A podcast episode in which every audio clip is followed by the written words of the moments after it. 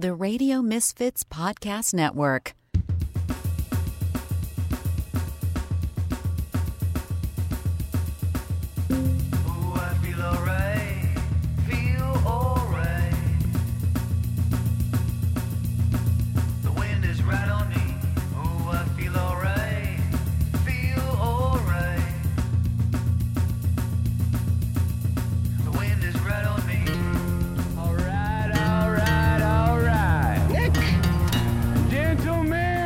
Gentlemen, your buddy. Kind of guy you can drink beer with. start your engine!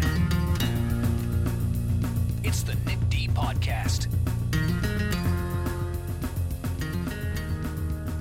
All right, all right, all right. Hello, it is the Nick D Podcast. I am your host, Nick DiGilio. Welcome. It is the Nick D Podcast. We are part of the Radio Misfits Podcast Network. Check out radiomisfits.com. You probably already have. You're probably already aware of all the amazing, varied, and, and, and awesome uh, podcasts that are available here at Radio Misfits. And I'm so happy to be a part of that family. Uh, and I want to thank Jason Skaggs, my main man, for all the music and the sound and the themes and the goofiness that you hear, including that great theme right there. Jason is out of Houston. Uh, check him out on Facebook and Patreon. He's a, he's a, he's an amazing dude. Uh, you can also check us out on every platform uh, uh, where you can get uh, podcasts. And please take the time to rate and review us and give us feedback. Speaking of feedback, we want to hear from you. Leave us a voicemail anytime you want questions, comments, anything. Anything that comes into your mind, you want to tell us uh, what you think of the podcast or uh, thoughts or any of that kind of stuff. We want feedback from you. So the voicemail message where you can do that is 773 417 6948. And to drop us an email, you can go to nickdpodcast at gmail.com. Nickdpodcast at gmail.com. Speaking of emails, we got an email from a uh, from Bill who is a uh, subscriber and a listener to the podcast. And he says, Hey, Nick, just wanted to drop you a quick email. I've been catching up on some of your podcasts from the last couple of weeks, and I just wanted to tell you how much I really, really, really enjoyed your recent interviews with Rose Abdoo. Yes, Rose Abdoo, terrific actress. Uh, who spent a good significant time uh, in Chicago here. She is from Hacks. You can see her in Hacks, and she's Gypsy on Gilmore Girls. She was fantastic. A great guest uh, a, a couple of weeks ago. And Dog from Poi Dog Pondering. Yes, uh, Dog Julin, great musician, incredible guy.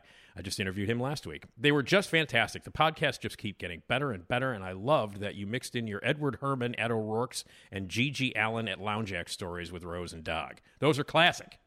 You and Esmeralda are podcast gold. Thank you, Nick. That's Bill. Thank you, Bill. Appreciate it, man. Having a great time doing it. Love telling those stories. I will tell you. Um, I will tell you, it's it's a lot of fun to do that. And uh, they were great guests. Rose Abdoo, uh, Rose Ab, uh, Abdoo, uh, and uh, and Dog Julin most recently. And and we have uh, this is episode number forty seven. So we have 46 other podcasts that you can check out. They're available at radiomisfits.com, uh, and they're all there, archived. You need to check them out. It's been uh, it's been a blast. And in addition to those two great people, we've had other great guests as well. And speaking of great guests, coming up, our buddy Dan Fienberg. He's going to be with us, and he is, in fact, the guy who writes for The Hollywood Reporter. He has a column called The Fien Print. Check out thefienprint.com, F I E N. He's our TV expert, best and most knowledgeable TV uh, uh, critic out there, and we always talk TV every couple of weeks. He joins us. Lots of TV talk to get to. Dan Fienberg will join us. And of course, the aforementioned Esmeralda Leon, who joins me on every episode. She's my partner in crime, she's my cohort, and she rules. And, um, so Esmeralda will be uh, will joining us again in just a little bit. We're going to be talking about uh, fictional bad guys that aren't really bad guys. Like, hey, these bad guys really had a point. They're not so much villains. So good villains. Okay, we'll talk about that. And again, we're getting through this book uh, with all these incredibly scary facts in it. The book is called "Are You Shitting Me?" 1004 facts that will scare the crap out of you. And we've been going through some of those and having some fun with that. And our uh, weird flavored candy taste test is coming to an end. I think we've only got a couple of more to do. And we are going to taste test cat butt gum straight from your cat's butt. And of course, because it's Tuesday, my dad will stop in and tell a joke because he does all the time every Tuesday. My 80 year old dad, who'll be 81 very soon, in fact, in just a couple of months, uh, loves to stop by and tell his jokes. So my dad tells a joke and all that other stuff. And Hi, I'm Carrie Russell, and I love Nick's show. I know you do. Hey, by the way, if you want to be a sponsor, uh, we would love to have you. Uh, you can advertise on the Nick D podcast. Trust me, you're going to reach a lot of people. This show, this this podcast is pretty popular, if I may say so. So, if you're interested, you want to sponsor the show, you want to you want to advertise on the show, contact us at sales at radiomisfits.com. Drop us a line. Say, I want to sponsor. I want to advertise on the Nick D podcast. You're going to reach a lot of people, so you should do that. If you want to be a sponsor, if you want to do some ads with us, love to have you. Contact us at sales at radiomisfits.com. All right, let's get to it, shall we? Let's say hello to Dan Fienberg after I say to you, congratulations. Congratulations. You're about to listen to the Nick D podcast. It's by far the best decision you've made today. It makes the other podcasts seem like crap. Oh, yeah, don't be a jagoff.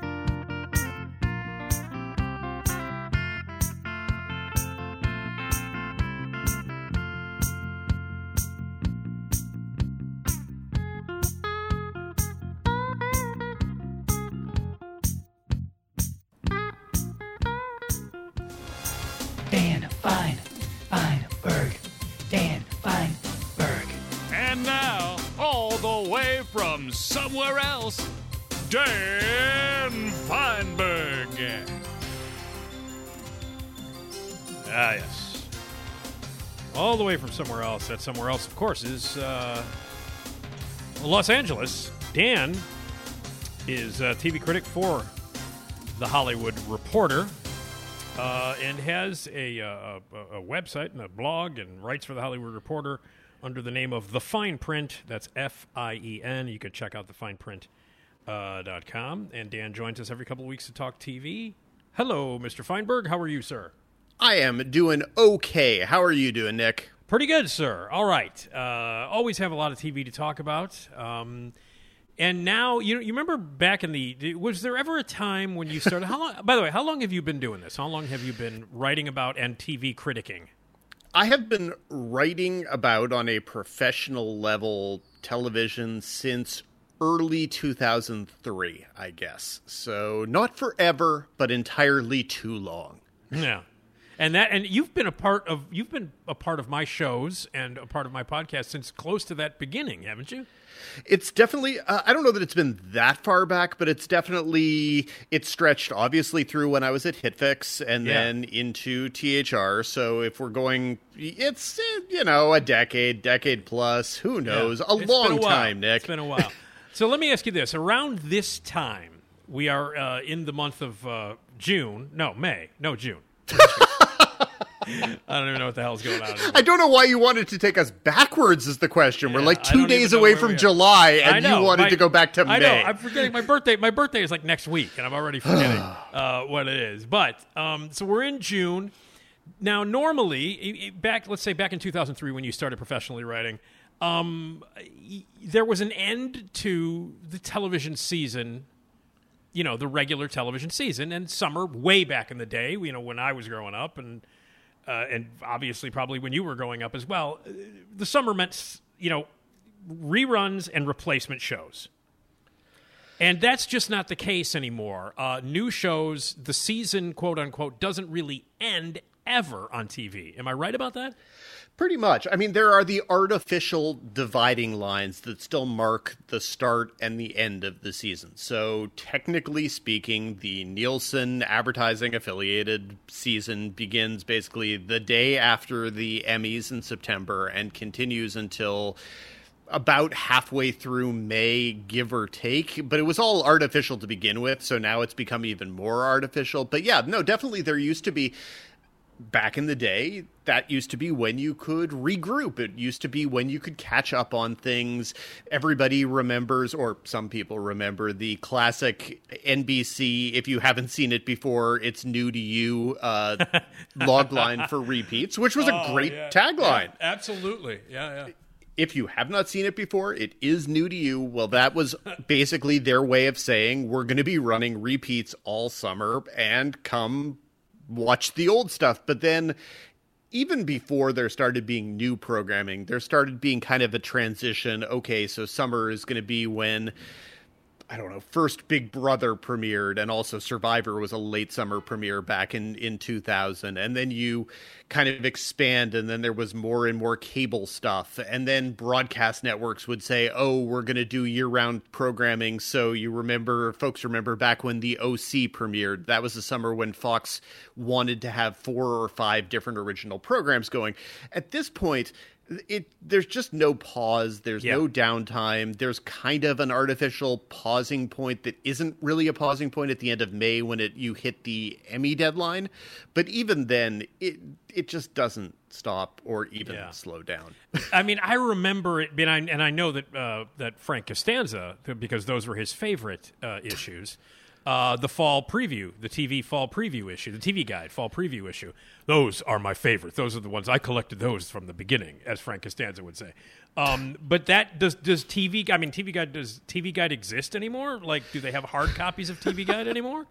tv guide does still exist it is it is And I'm sorry, I'm sorry to not know that, and I feel like an ass if somebody works for TV Guide. I apologize. I just I assume someone out there does, but it's Yeah. not it, it's not as big as it was. It's not as huge a staff as it was. But I do have friends who work for both Okay. TV Guide and for TVGuide.com, which are, despite having the same name, in no way actually connected as publications. these Is that days. right? Is that That right? is that is accurate. That uh, that TVGuide.com is its own thing, and TV Guide the magazine, which does still exist, uh, is its own thing. And I have friends who work autonomously for each, and that's what it is. No, but back in the day, you'll remember that there used to be the thing I would do, the Take Me to the Pilot series, where Yeah. I would write little blurbs about each network's individual pilots, and that was a fun thing I could do, both because the well, actually, there were several reasons. So let's go with as many as three different reasons. The first reason, more than any, why you can't do it anymore is because a lot of the stuff that got ordered at upfronts back in May was on the basis entirely of a script. There, so in in many cases, there are no actual pilots for anyone to see anyway. So that's one reason. Then the networks clamped down and said, "Oh, we don't want people doing sort of social media and other reactions. So that also cut out what I was doing. And then finally, and this is last and surely not least, part of the reason why I used to do that series is because it was a really good way of having TV related coverage when things started to get slow. And so as long as that is no longer the case, there's just no way to do it anymore. Mm. There's no pause for such things. It is it's nonstop chaos. But hey, you know, it is always preferable to be too busy, too distracted, have too much stuff than not enough. Yeah. No, I mean, I, I I understand that, and it's just it. I just I, I guess I kind of miss the build up to the fall. You know, to the to the new fall shows and looking at that. I remember as a kid looking at that TV guide. You know, and the big color section in the beginning at the end. You know, in the end, and you would read and go, "Oh, here's a new show with Jamie Farr." Oh, you know, and it would be I don't know why I said Jamie Farr, no idea, but but it was just it was always exciting to get that fall that TV guide fall preview, and I kind of miss that. But I also love the fact that you can watch new TV year round and it never stops and production never halts. and that and then there is still always the fact that no one has been able to keep up with everything as it's been going. So there's still everybody and that includes me has the list of things that they need to be catching up on or that they're supposed to be catching up on or that their friendly neighborhood tv critic told them to catch up on. Uh, yeah it's it, it, it's sort of it does take away some of the fun because it would get to be September, as you say. There would be the TV Guide fall preview. There would be the Entertainment Weekly fall preview. Yeah, yeah, yeah. You would you would start seeing the advertisements weeks ahead on television. You'd start getting pumped. There also the networks used to do these little network preview things where they dedicate an hour of prime time basically just to showing the trailers. It wasn't like they were doing anything more sophisticated, Right. but they absolutely used to blow it out. You know, here's here's the trailers for all the stuff that's coming out in a couple weeks, and no Yeah. one does that pomp and circumstance anymore because it they're because who would care? You know, who would who would feel as if their enthusiasm was being validated? Though, of course, to be sure, TV Guide does have a fall preview that will come out in September, and it is still no doubt their biggest issue of the year, and I'm sure advertising wise, it is still a thing that keeps the lights on for the entire magazine the rest of the year. But most people do not these days, and we, we, we've lost a little something. Yeah. Well, I, I remember when I was a kid, when I was a young kid, that they would actually do the networks would actually on a, on the Friday night before the new cartoons would start on Saturday. they would have like a special like Friday evening. Hey, all the new kid shows that are coming up that are premiering tomorrow. I remember sitting in front of the TV being really excited because NBC and ABC and CBS would do their little Friday evening preview, half an hour preview, showing all the trailers and the little clips and stuff of all the new stuff we could watch the next morning. And I remember that being very exciting too. And it was a way of kind of creating a monoculture wherein everybody was watching that same program on Friday night because everyone was excited about watching the same cartoons on Saturday morning because Yeah, that yeah. was the ritual that everyone had. Yep, yep. The alternative would be to say that these days social media is basically that and it's that 24/7 it's the ooh look it's uh, trailers for five new Netflix shows that dropped today. So you can get as excited as you choose to get. It just isn't it isn't all of us getting excited at the same time all together celebrating TV at once. And it wasn't as I mean, obviously it wasn't nearly as ubiquitous. You know, I mean like you'd have to like and as we were talking about, you know, as we're reminiscing here and sounding like old men, um, there was a period of time where, like, if you missed it, you missed it. There were no VCRs. When I was a kid, we didn't have VCRs. If you missed it, maybe you saw it again in the summer, but that was it, you know? And so, you know, there was a time when it was kind of appointment TV. So, yeah. or in or in the case of the uh, the Star Wars special, it was absolutely impossible to get, and you had to find the the nerd with the video store who had the bootleg copy Yeah. that wasn't available to rent, but that he would lend out to special people. Yep. Whereas now you can just find that thing in Bea Arthur singing and all of that. You can just find that on YouTube or wherever you want to. It's the, the the charm is all gone, and Yeah. yes, we are being old men here. And We are. I don't care. Uh, I, I'm old. I don't care. Uh, okay, listen. But you know what? I, I may be old, but she Hi, still I'm loves Carrie me. Russell, and I love Nick's show. So um, you mentioned uh, the end of the you know the the, the end of the, the Emmy eligibility uh, season. Uh, I am starting to see, as we were just talking about now, things on social media. People are plugging and doing things on social media. Um, the Emmy campaigning that I'm now seeing all over social media, uh, not just in trades, you know, like normal, normally, you know, this kind of stuff would show up in like Variety and, and, and trades like the one you work for Indeed. um, you know, the Hollywood Reporter, uh, they would take out these for your consideration ads. Now they're they're all over the place for the public and for everybody, you know, to see, not just people who pick up Variety and, and Hollywood Reporter. And the campaigning has begun. I'm seeing it everywhere. Has that over the course of the past few years has it become common to just go way beyond the trades and do it all over the place online? I think there it, it used to feel as if the trades were kind of the hub for how you got the eyeballs of the voters. I think everyone still understands that the trades, including the one that I work for, are a hub, but again it comes back again to the monoculture versus broad culture and the fact that there just isn't anymore a single place where you can count on reaching all eyeballs. There are however many websites that do entertainment coverage. And just like I mentioned with the TV Guide magazine and uh, how much basically of their year's advertising revenue comes out of that one issue.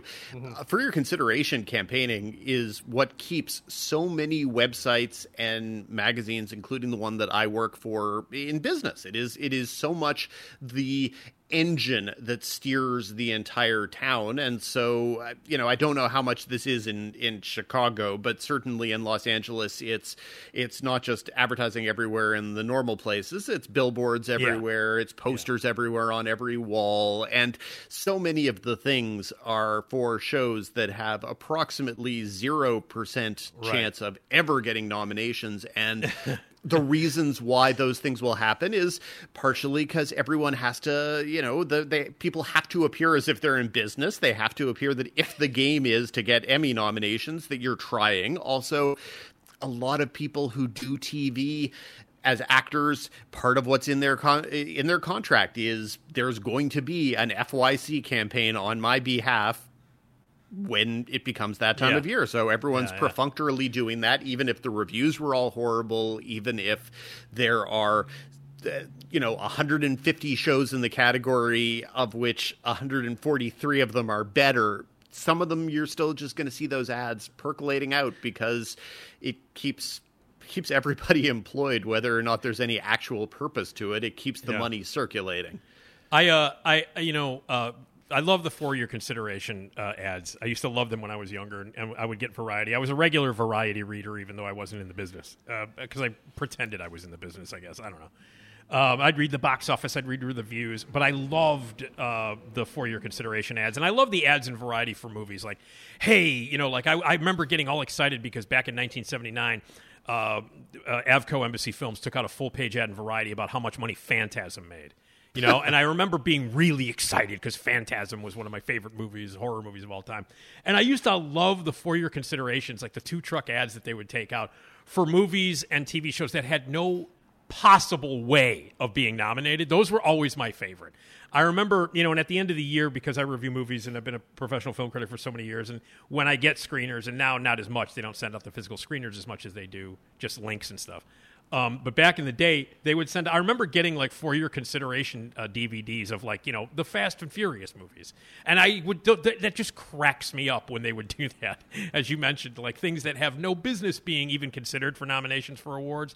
I love the fact that they would spend money on considering those kind of uh, projects. It is it it greases the palms, it it keeps the rivers moving, whatever your preferred analogy is. It is definitely the thing that keeps all of the ecosystem alive and thriving yeah. is this yeah. strange circular exchange of of money for consideration. Uh, you know, and in some cases, I'm happy when I see that someone is is mounting a campaign for something that I really like. That uh, you know, and some of the times I'll obviously be blurbed in those, and yeah, know, that's yeah, yeah. that's amusing. I like being. I'm always happy to be blurbed when it happens to be something that I really genuinely yeah. love because I'm doing it, I, you know, on a casual basis of, anyway. I will say one of my favorite uh, achievements of my life is that I am uh, quoted on the video box uh, and DVD box for uh, Chris Elliott's Cabin Boy, and and that for me that's it. I'm done. You know what I mean? Like I've been I was quoted on a bunch of other ones, but that for me, like you know, I am quoted on Cabin Boy, and I'm I'm like okay, that's it. I, I've that's everything I need to accomplish in life. The, no, because someday they're going to put out the Criterion edition of Freddy Got Fingered, and who's ah, going to write the central right. essay for that Criterion Freddy Got Fingered Blu-ray? Right. It's only going to be you. Right. You're right. I mean, the liner no- the liner notes are going to be all me. That's true. Exactly. Uh, so speaking of Emmy campaigning, the deadline is July 12th, right? Sounds right. Yes, and it, then, it's tough to know because it gets dragged out and it gets dragged out, and like for example, the the official ballot, and that's even more ridiculous than the FYC because the for your consideration stuff, you know, it's studios paying and whatever, yeah. and maybe there are some limitations, but for the ballot that goes out to members, it's basically anybody and everything. And it's it's just kind of chaos. And that went out a couple weeks ago uh, mm. i guess two weeks now. And so yeah, there's about a month where everyone is is let's say catching up and doing their homework, except you know, however whatever percentage of people who vote exclusively for the thing that their friend did yeah, or yeah. Yeah, you know the other thing that's on the same network or from the same studio because we're all in the same family there's right. there's an awful lot of very very circular and circuitous you know one hand washing the other kind of thing that happens with all of this it's it's a strange system that hmm. we're in the middle of so uh, so the nominations are are I, I, I guess July 12th I guess that is, they're, it, that's when the ballots are in oh okay and then they the the the, the actual ceremony uh, the awards are handed out September 12th Yes. Uh, yes. So in in between that time, then the nominations will will uh, will come out. So they're still campaigning um, at, uh, at, this uh, at this. No, you, you you're correct. Incidentally, Tuesday, July second, uh, July twelfth, rather, is the day they're announced. The okay. uh, the the voting ends on June twenty seventh. Okay. Well, the, I believe the next time that you are on with me is the twelfth. Um, and uh, is the, the next time that you will be on with me is the 12th. That's two weeks. It is, but the thing that you're going to have to keep in mind and that we may want to plan around is yes, my next scheduled appearance would be the 12th, Yeah. but not to let people know how the sausages worked. We would not be recording it on the 12th, so we may want Right. to discuss what we want to do about yeah, that. we'll figure a- it out. We'll figure it out. Uh, yeah, we, we we will definitely figure it out at that point to to, to, to try and be as timely as possible with that, uh, with the Emmy nominations coming out. So we'll figure that out. Um, okay, so the the TV's top five uh, is a podcast that you do uh, with uh, with your partner. Uh, tell us about that podcast and who you do it with. Yes, uh, I do it with the podcast with Lesley Goldberg, who is my THR colleague. She is uh, she is a master television reporter. She is well sourced and generally brilliant about all things industry, and and covers for almost all of my deficiencies. Bless Lesley.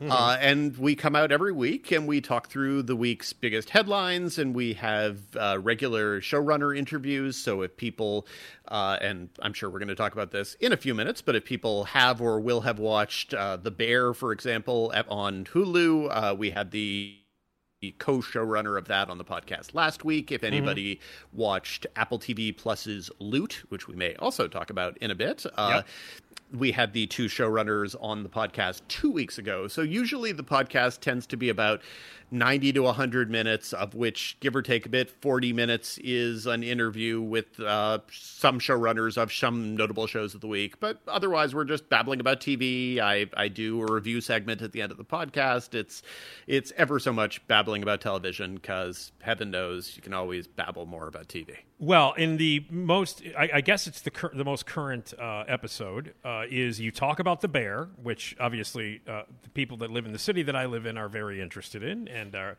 and I can say I can't say this much: a lot of people that I know have been eating that thing up. I've not watched it yet uh, for some unknown reason.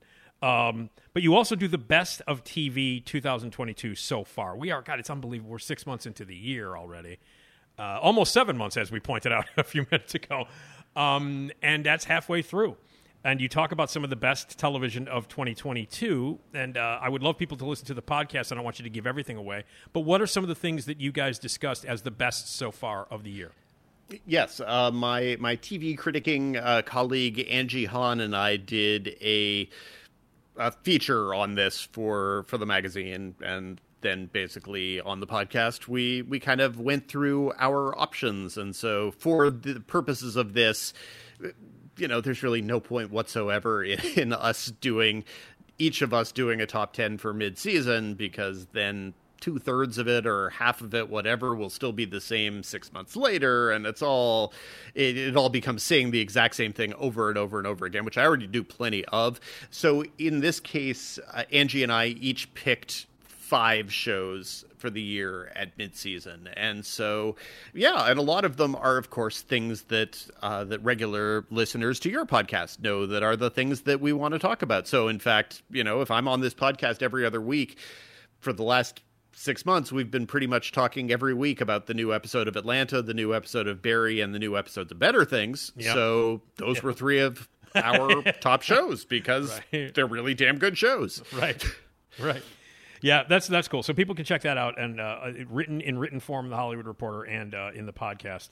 Uh, you can also check that TV's top five, and uh, it's all uh, over at the uh, Hollywood Reporter uh, Yeah, website. and it's and it's a good and it's a good mix, I think, of returning shows like the ones I just mentioned, because those have been the things that we talk about on a weekly basis, uh, Mm-hmm. and also shows like uh, Better Call Saul, which I tell you to watch on a weekly basis. uh, it's it's not making any progress, but I still tell you, it's all good. I understand at this point. At this point, it's piling up. So I know, it- I know, I know, there's I know. there's only so much you can do, but it's also going to be over in two months, and then you can just binge the entire series. Right. Uh, but we also, so for the list, also included some new stuff. So like Pachinko on Apple TV Plus, which is a show I've been telling everybody to watch. Severance on Apple TV Plus, another show I've been telling everyone to watch for months.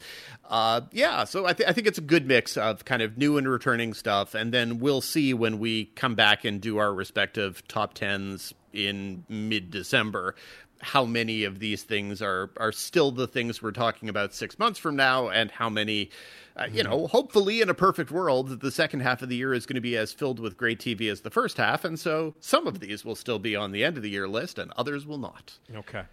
All right. Well, you mentioned the bear. Obviously, it's something that uh, uh, that as Chicagoans were very interested in, and also as uh, uh, I, I don't I haven't watched it yet, but I hear that it's not the best representation of the world of Italian beef. That's just what I've been hearing. Um, and so tell us, this is a Hulu show. It's again under the confusing banner of FX, but on Hulu. But you can't watch it on FX. It only streams on Hulu, and yet FX's name is all over it. But it's The Bear. Uh, tell me what you, you your thoughts on that.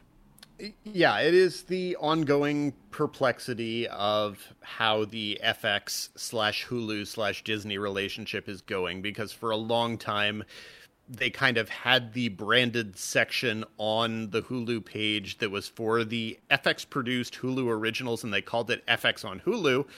They eliminated the actual FX on Hulu tab, so now these are just FX shows that you watch on Hulu. It's very it's exactly. There's there's no point in trying to keep up. There's also virtually no point in trying to figure out why some shows that normally would have aired weekly on FX are being dropped in large batches.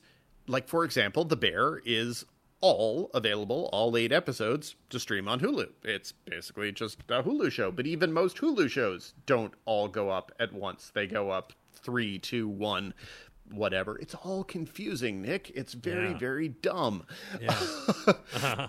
So yes, so as you say, uh, the bear is set in the in the competitive world of Chicago Italian beef sandwiches, uh, but more particularly, it's the story of a of a prestige chef whose most recent job was at a Michelin starred restaurant in Malibu, uh, but he returns to his Chicago hometown when his older brother commits suicide and leaves the family's Italian beef restaurant to him. Uh, the main character is played by Jeremy Allen White, who some people will know as Lip from Shameless, another Chicago show. So Yep. Yep. apparently he's got it in his blood. Um, and yeah, so the basically the the whole point is here's this chaotic, somewhat grungy restaurant.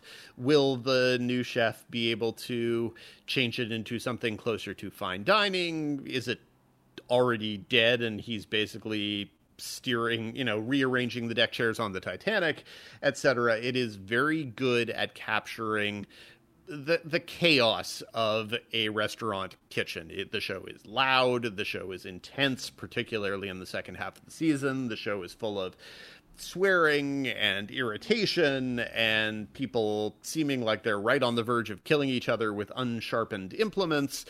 And so if people have varying degrees of food service experience, and I feel as if many, many, many, Yep. possibly most people do, Yep. it it rings extraordinarily true. The question then becomes, having had those experiences, and maybe in some cases still having PTSD from those experiences, is it necessarily a world that you need to spend time in? And it is definitely at times an unpleasant show by design. It's also only eight episodes. They're all give or take a bit a half hour. The final episode, I believe, is 47 minutes, but there's also an episode earlier that's only 20 minutes, so it kind of all balances out here and there. Uh, but I, I thought it it did a really good job of setting up a world and of beginning to introduce characters in a world and I I would like to to keep watching it, and I, I expect um, it will do okay and do well enough for FX slash Hulu to want to keep it around because people were talking about it last week, not just in Chicago, but definitely probably specifically in Chicago. Yeah. and yeah, I hope that I hope that that goes wide, and because it's Yeah. it's a it's a really solid show. I can speak to that. Uh, people are definitely talking about it here, definitely, um, and not just people, you know, who are in the business, but uh, you know, but as you mentioned, it it, it is uh, you know very accurate. Or I haven't seen it yet, but I hear it's very accurate in its in its portrayal of working in kitchens and working in food. Uh, it, and it, definitely is that. I have heard from some sort of ingrained Chicago people that they didn't love its depiction of Chicago, and I, and Yeah. I sort of can understand that. I would say that it has it has a definite texture and feel and authenticity. On the other hand, most of the Chicago-ness of it really and truly is second uh, second unit slash B roll type stuff. It's Yeah, oh yeah, look, yeah. there's an establishing shot of a bunch of stuff. I assume they obviously did film that stuff in Chicago, but Mm-hmm. but most of it is set inside this restaurant set. Yeah. So I, I, I and I also understand, and again, I haven't watched it, but I also understand from a lot of uh, people that I know that it doesn't really understand uh, the true nature of Italian beef in this city. Um, it's a big deal here. I know, and I know that sounds ridiculous to, to, to people outside of Oh, no. Chicago, but Italian beef in Chicago, it's a big friggin' deal here. It really is. I, and I and I think I can. I would say that the type of restaurant that this restaurant is is sometimes confusingly depicted in the show, and I, I can definitely understand. I think it does a, a pretty solid job of emphasizing that this is this is an institution. This is Yeah. a this is a cultural thing. I, th- I think you would get that, but I absolutely can understand that the authenticity and realism might only go so far. Right. Okay. All right. And we're I mean we you know Chicagoans tend to be dicks about that kind of stuff and I'm definitely and I'm definitely on that boat. Uh, I'm a lifelong I you know born and bred here. And so, you know, you're going to make a show about Italian beef, you got to get it right. And I think that's one of the reasons why I haven't been I haven't actually gone to watch it yet. I'm not really sure, but I think you'll, again, I think you discover that it gets a lot of. It does not get everything right. I think you would Yeah. discover it gets a lot of stuff right. You just have to decide for yourself if you feel like it gets the important stuff right. Okay. That is the different question. Okay. Well, I'm definitely going to watch it. I just and I, and again, eight episodes about around a half an hour. I can knock that out in a day and a half. So I It's a breeze. It's Yeah. a breeze. All right. Uh, let's talk about. And I have. Not, I do not have Apple Plus, and I'm. I, I. I. At some point, I guess I'll have to get it at some point because if Maya Rudolph continues to just do shows that I can't watch, I'll be very sad. Uh, because I adore Maya Rudolph, um, and she's in a show on Apple Plus called Loot. Where do you stand on Loot? I stand very tepidly positive while at the same time somewhat disappointed by Loot. uh, I think it is the, the show was created by Alan Yang and Matt Hubbard, who previously created together the Maya Rudolph Afterlife dramedy Forever, which aired a few years ago, was canceled after one season, also starred Fred Armisen. It was I, I thought that was a very good show. I thought did it was too. a show that I thought it was a show that perplexed some people because it wasn't from week to week what anyone expected it to be. Yep. But I thought it was a good show. Uh, this one is, and if you go to our TV's Top Five interview with Alan Yang and Matt Hubbard, they discuss and admit that really and truly this is very very close to being a broadcast show. It is it, it feels like a broadcast show. They swear a little bit but mostly that's not what it is. It feels like a workplace broadcast comedy. Uh, my review i said that when it works it probably works on somewhat similar levels to Parks and Recreation. When it doesn't work, it probably fails on levels that are somewhat similar to Mr. Mayor, uh, which is sort of an example of a show where fantastic cast and either the cast was enough to get you to watch or the cast was enough to piss you off and make Yep. you wish that, that Yeah, it I'm was the a better show I'm in the latter camp on on Mr. Mayor. entire entirely reasonable and and it got canceled so no Yeah. no huge loss there um but so it's it it is definitely a show where your affection for the cast will take you as far as it can and so it start the show stars Maya Rudolph as the wife of a tech mogul uh think Mackenzie Scott formerly married to Jeff Bezos, or Melinda Gates, formerly married to Bill, obviously. And so after the divorce, she is, as as the joke goes, she's left with nothing but eighty-seven billion dollars, and so she has to figure out what is her life now. And so she has this utterly ridiculous. Embarrassing house at the top of the hills in Hollywood, which is at least some of it is a real house and it is spectacular. Um, but then she becomes aware that she had a charitable foundation and that the charitable foundation had been run by Michaela J. Rodriguez, who people will know as an Emmy nominee from Pose. And she plays the head of the uh, of the charitable foundation, and other people at the foundation are played by uh, the always hilarious Ron Funches, by Oscar nominee, uh, no Oscar winner, sorry, Nat Faxon, uh, by recent Fire Island star and screenwriter Joel Kim Booster, And so basically, it's here's a woman whose life has been dedicated to superficiality and being wealthy, and she is gradually going to learn to become a better person, which is, of course, also the undercurrent of Parks and Recreation, of large chunks of The Office, of The Good Place, obviously. And it's. It, it doesn't have enough of a of a satirical edge. It doesn't have enough of a perspective. What it does have is an awareness that Maya Rudolph is ridiculously talented and it gives her some fun things to do. And that Joel Kim Booster is an incredible improviser and it gives him things to do. And lets Ron Funches be funny and lets Nat Faxon be interesting and lets Michaela J. Rodriguez, who mostly was not funny all that much on Pose, but here is funny.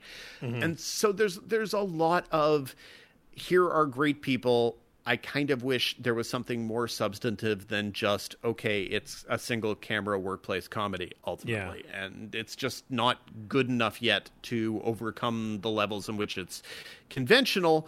But uh, you know, the creators are extraordinarily talented. They've worked on a lot of really great shows, and the tech, the cast is is tremendous. So. I, I don't know. It, I I liked it, and at times I liked it very much, but I didn't love it. Okay. And is Loot on Apple TV? How did they on Apple Plus? How did they uh, stream their their shows? what are the rules? What, what are the rules there? I don't know. Yeah. I believe they started off with a few, and then it's shifting to weekly. I think that is what the I think that's what the the game is with that one is that it was the first three premiered uh, last Friday, I guess, and then it will be one episode per week on Fridays subsequently. I believe. Now you mentioned Nat Fax, and I'm a little disappointed you didn't mention Ben and Kate. That's just me. oh, it, well, and it is the fir- and it is the first time that Ben that Nat Faxon has gotten to play something resembling an everyman slash romantic lead since Ben and Kate. So it it's it's a it's a solid part for him. It's uh, Well, it, yeah. I, I, I like him. I think he's great. I think he's obviously he's a terrific writer as well. But uh, I will always have a soft spot in my heart for Ben and Kate. That was a show that I absolutely loved. That you know that was one of those Nick is alone on an island uh, shows. I I was I spoke I spoke kindly of it at the time and and still think it was a, a solidly above average show and Fox at that point had difficulties Yeah. dealing with decent comedies. Yeah, it- it- absolutely true. Okay, uh, so they got Loot is out there as well. All right, uh, um, let me ask you this: uh, I keep forgetting uh, when Chad comes back because I'm concerned. uh, as we as we talk about shows that only Nick likes.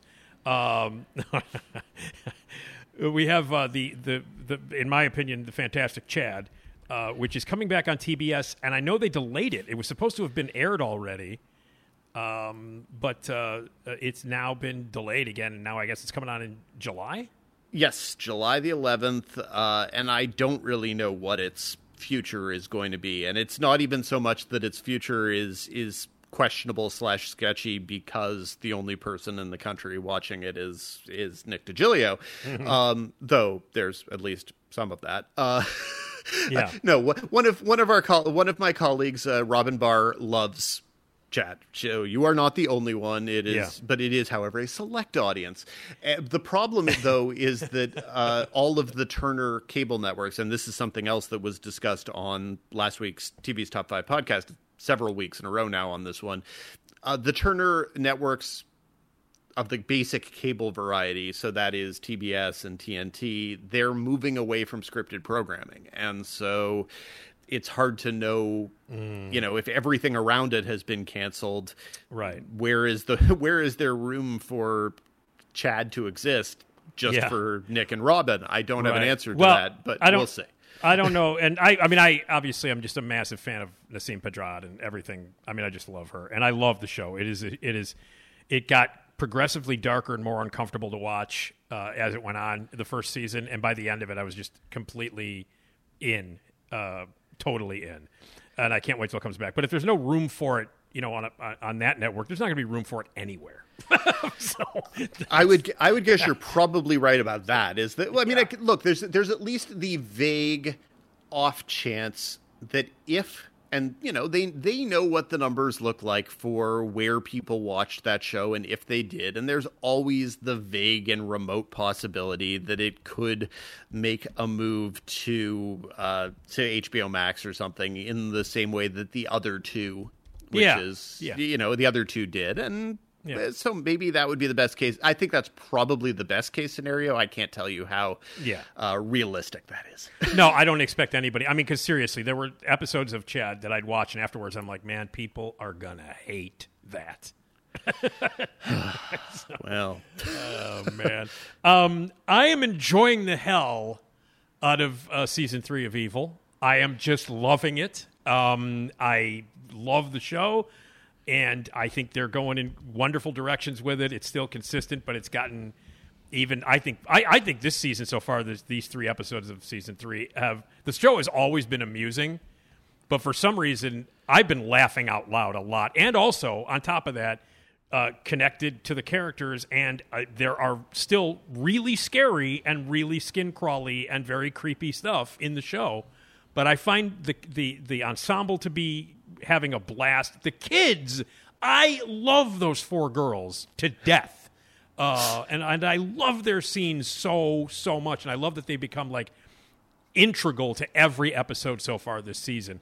Um, now, and again, I think we've already talked about this. You saw how many episodes of uh, of Evil? I saw I saw four. So the so the one that will air next, whenever Sunday, that yeah. is, Sunday. is the la- is the last of the episodes that I saw before the start of the season. I do think I've gotten more screeners. I just haven't had a chance to watch them yet. But Mm. yeah, the fourth one is the last I've seen. I, I feel as if probably the season has been more effectively funny than scary for me so far. I don't think that's in any way a, a negative thing. I just Yeah, think yeah, it's yeah. been what the, what the tone has been Absolutely. towards. Absolutely, And the yeah. and the show always has the ability to do either an extremely funny episode or sometimes an episode that's chilling and terrifying. And Yeah. I don't know that any of these episodes have really gotten under my skin in the way that the show does at its best. But Yeah. I, I, the, fir- the, the yeah. first episode was the closest to doing it. Episode the premiere episode was the closest one that kind of was like, you know, where uh, Yeah. Katja had the split tongue and all that weird shit. That kind of got under me. But for the most part, I'm, I've been finding it really amusing. I love I love uh, Andrea Martin as a regular on it. I I just I'm, I mean I'm just loving what they're doing with it. And uh, and and you know Christine Lahti, the the last episode dealt with her now working with a bunch of millennials. That was hilarious and really wonderful. And so I really love the direction that they're going with it. And I just find that I find that show to be uh, just consistently great. I really, really enjoy the hell out of that show. I really do. I find it to be top notch, and I hope that people are actually somehow watching it because it hasn't yet been renewed for a fourth season. But I hope that they find reasons to do that. Yeah. Well, I've been going out of my way screaming it from the hilltops uh, about how great it is. I just think it's terrific. Um, I had not seen The Old Man uh, before, uh, you know, the, our last uh, visit. And as, as anybody who knows me, and I've told you, Jeff Bridges is my favorite actor of all time. I love him. And I was very, very excited about seeing this. And now we are three episodes into that show. Um, and I want to say this. Uh, you, I, I, there are times when you and I agree completely. There are times when you and I don't agree, and then there are times when it's one thousand percent on the money, and you were one thousand percent on the money about the old man. Now, I've only seen the first three episodes. You've seen. Uh, I've only it, seen right? one. I no, I've only seen one additional episode. They sent Oh, us. okay. They sent us four to start the season. So once again, this is another one that I am about to. Ca- the world is about to catch up with me on. Yeah. Well, um, I think Bridges is fantastic. There are moments in it that are extraordinary. Um, I'm not at all thrilled with the way it's the story's being told. Not crazy about the flashbacks, nor am I crazy about the actors who play uh, the younger versions of those characters. Um, and I find it distracting. But the stuff between Brid- anytime Bridges is on screen, it's great. Anytime Lithgow and oh God, what's her name? Oh Jesus. Alia Shawkat. Yes, be- amazing. Yes. Anytime they're on screen, it's fantastic. I just, I'm not crazy about the structure, the storytelling style of it.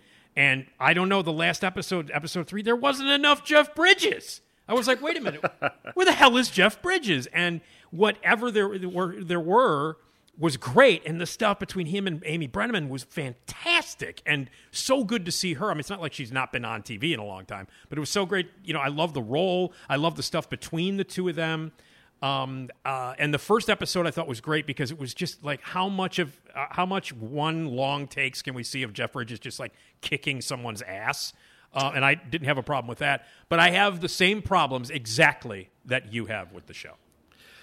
And it's too bad. And some of the things I legitimately wonder, no one's coming out and saying it currently, but I do wonder what accommodations they made because they kept shooting things when Jeff Bridges was dealing with his cancer and then when he was dealing with his COVID. And I wonder if certain things got expanded just so that they could basically keep cameras running. Like, I wonder if there was less flashing back Yeah. initially, and they're like, okay, if we have Bill Heck playing the same character, at least people will remember whose show this is supposed to be, kind of. right? Um, and I think that's yeah. legit. I think you're absolutely right, uh, Dan. I think that that went that that same thing went through my mind. I was as I was watching it. You know, considering I you know I I, I love Jeff Bridges and I follow him and what he does in real life, and and I was obviously aware of what this guy had gone through in the past couple of years, and clearly that uh, probably had an impact on the making of the show. No question about it. And I, I just I wonder what and uh, incidentally this one was uh, renewed. So and I'm going to be very curious because the book is it's not an ongoing book series. The book is a single book and you know it reaches the end it reaches and whatever. Uh, so I'll be curious to see how they expand it for a second season. And I'm a little wary because again expanding things is partially how we get all of the flashbacks which are Yeah. Which are just really they're they're not an important part of the book. And i and as i'm i'm sure i said last time uh, I don't necessarily think that's a bad thing because expanding on the flashbacks do kind of give the story additional richness, and the flashbacks in the book are barely there at all. They're Yeah. it's it's totally generic and non-existent what Yeah. he did in the book. Yeah. But yeah, it, there there are momentum problems, and then there's just the inevitability that what you're going to want more than anything on earth is Jeff Bridges and John Lithgow going head to head to some degree, Right. and Right. and if you don't get that, it's a little disappointing. I agree. I agree. Well, I mean, obviously, you know, anytime I can see Jeff Bridges do anything, I'll watch it. And so I don't, I don't dislike it, but I do agree with you that it's, it's got some faults. Um, but I'm going to continue to watch it, obviously, because you don't watch, you don't not watch something with Jeff Bridges. That's kind of my philosophy. A hundred percent agree. So, um, all right. Well, uh, what are we, what are we uh, looking forward to for you to be writing about uh, that we can talk about the next time you're with us? Whew, boy, uh, let's see. I'm not even. Sh- uh, we haven't even gotten to July yet. All I know is that July includes the return of of Better Call Saul for its last episode. So if you've Mm-hmm. been waiting, say hypothetically, to catch up on the entire series in time, Jesus Um, Christ. I'm bringing I'm bringing it up.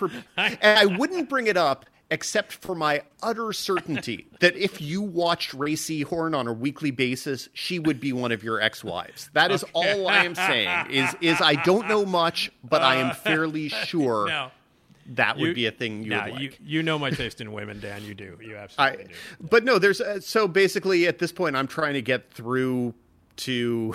I'm trying to get through to July, and and there's Yeah. some bumpiness. Like for example, there's a an eight episode Chris Pratt uh, military series that I am not going to recommend to you. Okay. it's coming on Friday, and it is on on Amazon, and it's not very good at all. Mm-hmm. Okay. But some people will love it. So if the idea right. of a Chris Pratt military show speaks to you, Does not. um, sure, but anyway, but also, so July has Better Call Saul. It has What We Do in the Shadows. Yep. Uh, so there's there's stuff there's stuff And- coming up. and Big Brother uh, starts on, and Big on- Brother. on my birthday. So it's like a little it's a little gift for me this year. Is Big Brother begins on my birthday. So I'm I am definitely looking forward to starting to watch it. Last season, I was out after a week or two. It I know. was way early that I was out last Yeah. year. So I hope this year is is Yeah. Better. Yeah, last year was pretty bad. It was pretty bad, but of course I will watch it. All right, Dan, always an absolute pleasure to talk to you. Um, and it is the Fien Print. Everybody can check it out. It's F I E N, and we will talk more TV in a couple of weeks. Sounds good, and a happy early birthday to you, Nick. Thank you. I appreciate that. T- take care, Dan. Bye. There you go. Dan Fienberg, our TV guy, uh, your TV guy, everybody's TV guy. And you want to know what everybody uh, who loves? Everybody loves Esmeralda. That's right. Esmeralda Leon. Esmeralda yeah. Esmeralda Leon, yeah. Esma, I'm talking about that Esma. Esmeralda Leon, yeah. Esmeralda, yeah, yeah. Oh, Esmeralda Leon, yeah, yeah. Get yourself some Esma. Love me some Esma. Esmeralda Leon. Yeah, Yeah. Esmeralda, Ah, there it is. Esmeralda. You know it's going to be good when you hear that because it means that Esmeralda Leon is going to be here. Hi, Esmeralda. Hello. How are you? I'm doing well. Oh, good. good, good. How are you? All right. All right. Um, Good. Yeah. And your weekend uh, was was was it a fun weekend? How how were you? Uh, how how were you and Colin uh, for the weekend? Fun. Yeah, we um we went uh, to see a friend Mm-hmm. and uh, we had dinner at his house, so that was nice. We brought some some meats over and he grilled, Wow. so that was lovely. We got So- to meet his cat. What's Uh, his he cat's has a new name? cat, Peter Francis Geraci. Come on now. No shit. Really? yeah. yes. I love that. What kind of cat is Peter can- Francis Geraci? Oh, he's like a little gray kitten. Yeah. like gray i guess tabby maybe like gray and like white paws and stuff like that For- you know, yeah Mm-hmm. I think they're tab- also lawyers so i well, thought that, makes sense. Yeah, that makes sense. Yeah, I was going to say, you know, tabby cats are always the best for bankruptcy. If you need help with bankruptcy, Yeah.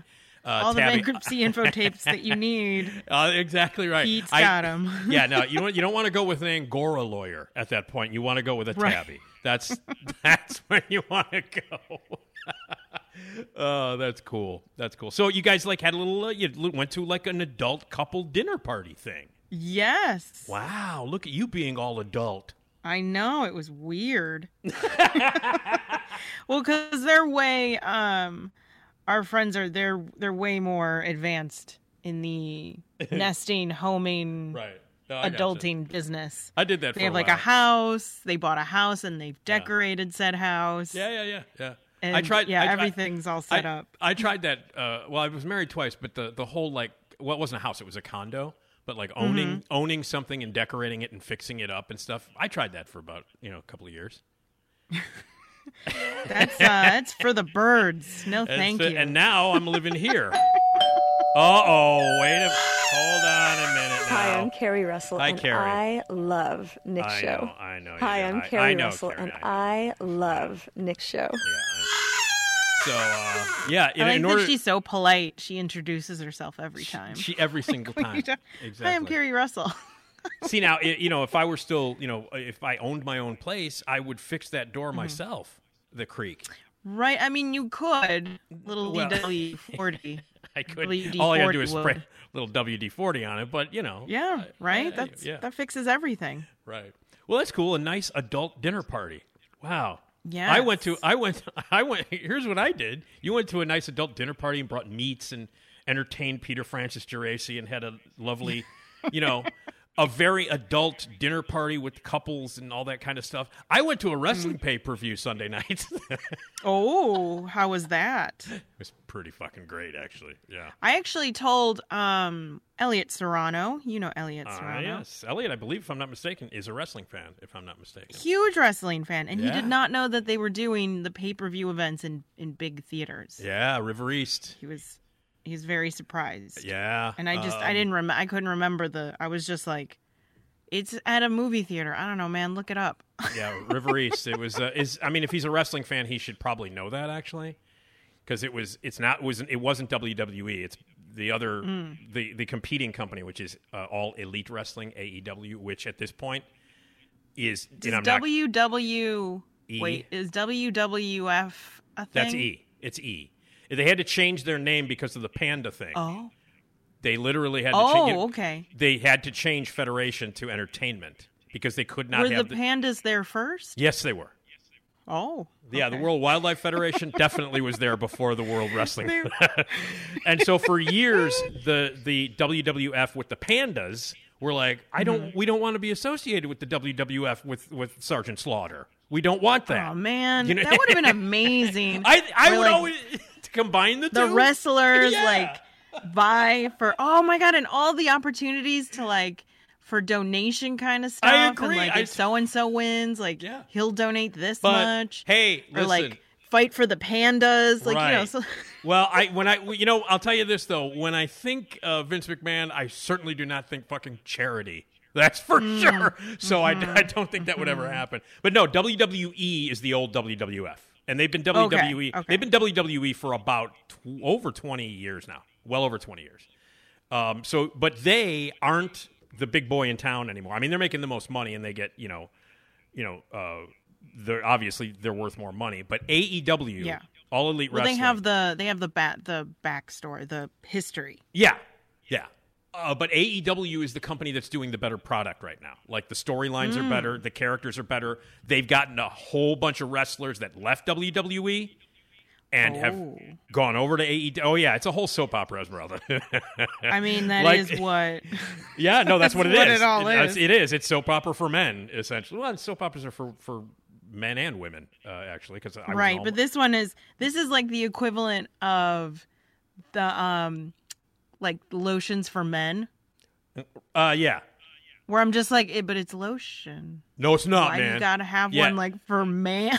Yeah, no, it's right. I don't. I'm not gonna put that. I'm not gonna put that wimpy woman crap on my hands. I need a. You know, yeah, that's what that's that's what that. But the thing about the thing about uh, AEW, like last uh, last night, or, I should say, yeah, whatever. man. The night before last, when I went to the pay per view, a, a, a wrestler who at WWE was known as Cesaro and a fan favorite, he got canned like two and a half months ago. He showed up at the end of the he he showed up on AEW at the end of the pay per view last night, and it was massive. Like the, the the people went the pop in the in the theater, the movie theater with the twelve people, twelve overweight Mm-hmm. other other the twelve uh, lonely overweight men that I was with. Me, uh, really, there wasn't more people. uh, you know, here's why. I'll tell you why, Esmeralda. Because it was in Chicago. Uh, the event was at the United Center. So, um, so Hmm. Okay. We, we were watching it. We were watching it in a movie theater three miles away from where it was actually happening. That's interesting. So I think most of But the that makes sense. Okay. Yeah, no, no, no. Because the other events that I go to at movie theaters uh, are, mu- are are much more crowded. And the event the Mm. other night or last night, whatever, uh, the reason why it wasn't as packed as it was was because the the big wrestling fans are going to go. You know what I mean? So they were there. They were actually there live Would you have you gone? to live To events. live- Oh yeah, Yes. yeah, yeah, many. yes, yes. See, but you only like you don't mess around with like the smaller stuff, right? Uh, well, I do because Like my the friend, the my, sm- the smaller wrestling. yeah, the, the like the promotions. Yeah, I've I've seen Mhm. I've seen Billy Corgan's promotion a couple of times. Oh, Um, okay. And uh, my buddy, my my buddy, and my my pro wrestling expert who is on this podcast regularly, whenever we talk pro wrestling, is Keith Lipinski. He is Mhm. with he's with AAW Pro, which is a small promotion here in Chicago, and they do events at the Logan Square Auditorium, and they're awesome. Nice. Yeah. Okay. So, but anyway, that's where I so was. many now, I know. It's but I mean, there's always been which is whole- great. there's always been a whole bunch of offshoots. Before Vince McMahon took over, there were uh, so many promotions around the country, and he bought them all up. Like in the 80s, he Mm. bought everything up. But li- like in the 50s and the 60s and the 70s, different promotions in different parts of the country, there were like 40 different wrestling promotions, and they were all independent. And then Vince came in. Vince came in and, you know, like a corporation, swooped in, bought everything, and he owns it all. yeah, I mean that's that's Vince McMahon. He he. There's a reason why there's a reason why Donald Trump was on uh, WWE programming three or four times as a as a guest. Ugh. You know what I mean? Yeah, yeah. Yeah. So anyway, uh, but yeah, you're you're at a you're at adult. Hey, let's bring the wine dinner parties, and I'm sitting in a theater with a bunch of other fat single guys watching wrestling. Yeah, but we're also like playing with a cat named Peter Francis Geraci. so- True, true. And I did see. I will say this. I did see the 70 millimeter festival is coming to an end in a couple of days here at the Music Mhm. Box. And oh my God, I saw Friday afternoon. Me and a and another group of geeks, different kind of geeks this time, film geeks, uh, sat in the big, beautiful Music Box Theater. And on 70 millimeter, we saw Walter Hill's amazing western Geronimo, an American legend Mm. which is such a god I, I such a great movie um and amazing wes studi from dances with wolves plays geronimo um Mhm. and it's matt damon was like 19 when he was in it um, Oh wow. And just like it was way before uh way before it was way before uh, goodwill hunting like five years before goodwill hunting. Mhm. um, and jason patric was the main star of it who was just badass in it. Robert duvall and um, gene hackman. I mean my god. And it's a western and to see it on 70 millimeter was amazing. So we did i did that on friday And that was incredible. Cool. Yeah, if you've never seen Geronimo, American Legend, it's a really beautiful movie, a great western, and very, very sad. And unlike a lot of the westerns, you know, in their heyday, uh, this was the tragedy of what happened uh, to Native Americans in this country, and it really, it really focuses on that. Like the main character is Geronimo, um, and there's a monologue at the end that uh, Geronimo has as they're being thrown into a train and taken to Florida you know, and then you know thrown into jail and then forced to live on a reservation. That's the final shot of the movie is a, a train car filled to the brim with Native Americans in the train. That's the final shot of the movie is the train heading down to Florida. It's heartbreaking, and that's. You know, and this is like a this is like a big bad western. You know what I mean? You're not supposed to have that kind of. You know what I mean? That's not what you're supposed to feel. you're not supposed to feel. Tr- you're like, oh my god, what, what a bunch of assholes we were. You know what I mean? That's not how you're supposed to be. Like, yeah, the Indians got we beat the And Indians. Still. Yeah. Still. Yeah. But I mean, but still, you know, but but I mean, like that's the kind of stuff that Walter Hill did. He would always add more to the genre, you know. Mm-hmm. Uh, and it was beautiful to see on 70 millimeter. What a success those guys over at Music Box are having with that, with the 70 That's millimeter. great. Yeah, Beautiful yeah. stuff. Great stuff. So, all right. Hey, um, I, I've got some facts here from the. Oh, by the way, we're going to be ta- speaking of. Hey, I wonder if this cat butt gum we're going to taste is from Peter Francis Geraci's butt. Oh, great.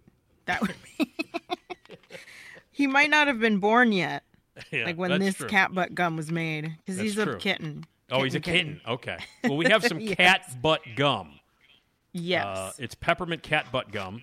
yeah. No, I don't. We. I haven't opened it. I haven't either. Tr- So describe know. I'm describe what's the artwork. Describe the artwork on the box to everybody, Esmeralda.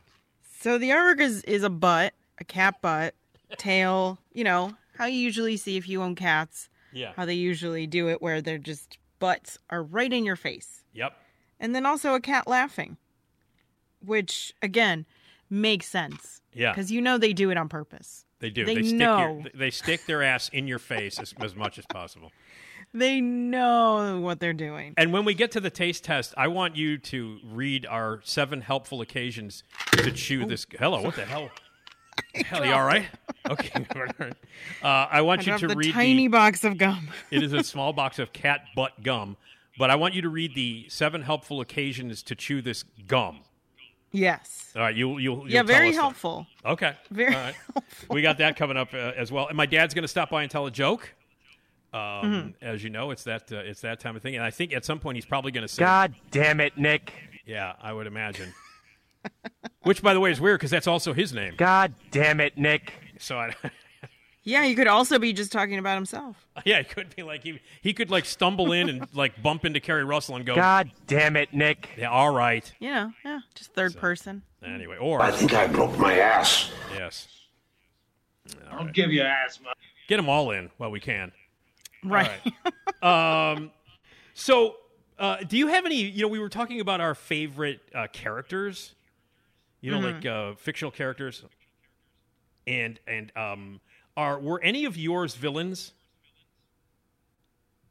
That were you my could- favorite characters. Yeah. Do you remember uh, if any? Um, like, well, I mean, the monster was a monster right. The monster was a monster. What the hell was his name from again? From Looney Tunes. Yeah. I'm, I'm, Um, Mel. Oh, now I'm blanking on his now. name again.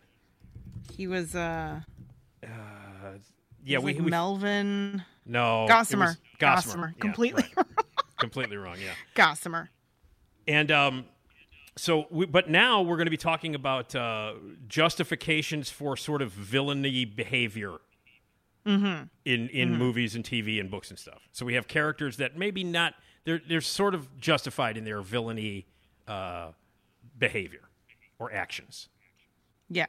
All right, so we got some of that. But are you ready for some more of the "Are you shitting me?" facts? Absolutely. Okay, here we go. These are going to be facts that are on in the in the chapter drinks that aren't good for you. Wait. All of them. I could, you know, I Esmeralda, I could personally tell you four weeks worth of stories in that in that subject. Um, but okay, are you ready? yes. In 2012, the energy drink industry had estimated sales of more than $10 billion. So here are a few energy drink. Now, do you drink the energy drinks? Do you do you do the monster stuff or any of that shit? I do not. I have to be real desperate.